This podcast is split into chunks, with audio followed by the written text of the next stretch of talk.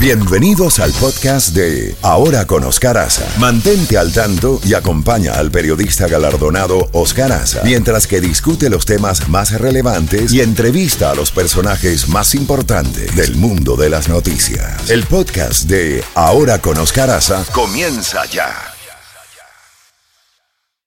A la Z. La Z Mañana, una mañana diferente. Ahora con Oscar Aza, disfrútala en Z92. 7:57 en la costa este de los Estados Unidos y nos vamos a Madrid con Fernando Quintela, colega periodista desde España. Fernando, buenos días, buenas tardes en Madrid.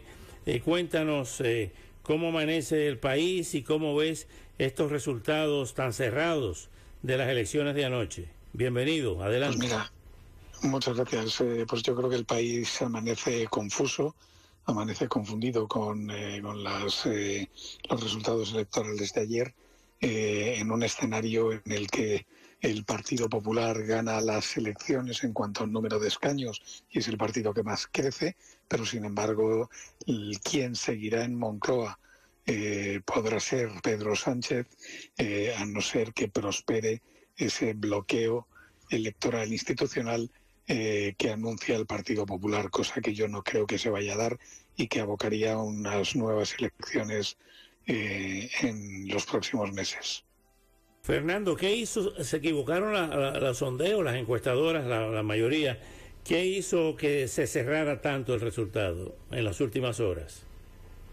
Bueno, yo creo que ha sido una campaña desastrosa por ambas partes, ha sido una campaña sucia, una campaña farragosa, y donde yo creo que el Partido Popular tiene una debilidad muy grande, que es en su forma de comunicar. No tiene la habilidad ni las herramientas de comunicación que tiene la izquierda. En el momento más difícil para Pedro Sánchez, cuando todo se decantaba hacia una victoria clarísima del Partido Popular y de la facción de la derecha en España, Pedro Sánchez ha sabido utilizar muy bien sus herramientas de comunicación para conseguir los resultados de ayer, que lejos de ser malos, les hacen crecer en 2 diputados sobre las últimas elecciones. Fernando, ¿por qué dicen que la llave la tiene Puigdemont en el país catalán, en Barcelona, en este proceso? Explícanos un poco cuál es ese mecanismo que le ha dado tanta importancia a Puigdemont. Bueno, el independentismo catalán lo dejó muy claro desde antes de conocer los resultados de ayer, y es que no iba a permitir ni a dar sus votos a permitir utilizar sus escaños y sus votos al Partido Socialista si no había una prioridad en el tratamiento del independentismo.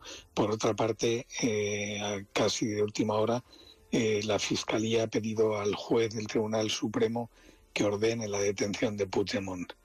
El propio Puigdemont ha tuiteado esta mañana un texto muy claro, que es que dice: un día eres decisivo para la formación de un gobierno español y al día siguiente España ordena tu arresto.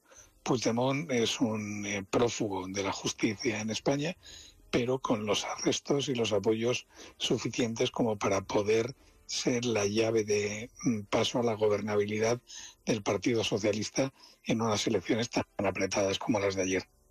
¿Cómo lo ves, Fernando? ¿Posibles nuevas elecciones en diciembre?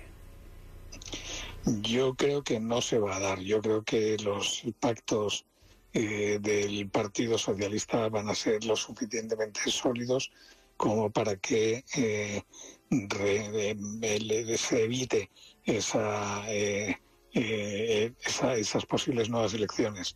De hecho, en los medios españoles hace unos minutos acaba de haber un comunicado urgente en el que Sánchez no contempla una repetición electoral porque dice que encontrará esa fórmula de gobernabilidad.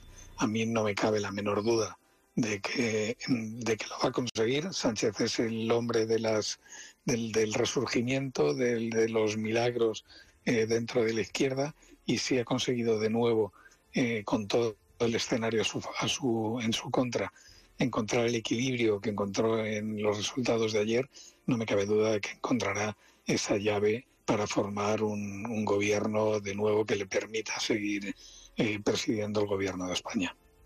Fernando Quintela, como siempre, muy agradecido por estos minutos tan valiosos y hasta una próxima oportunidad. Muchas gracias a vosotros. Bueno, Fernando Quintela, periodista desde España.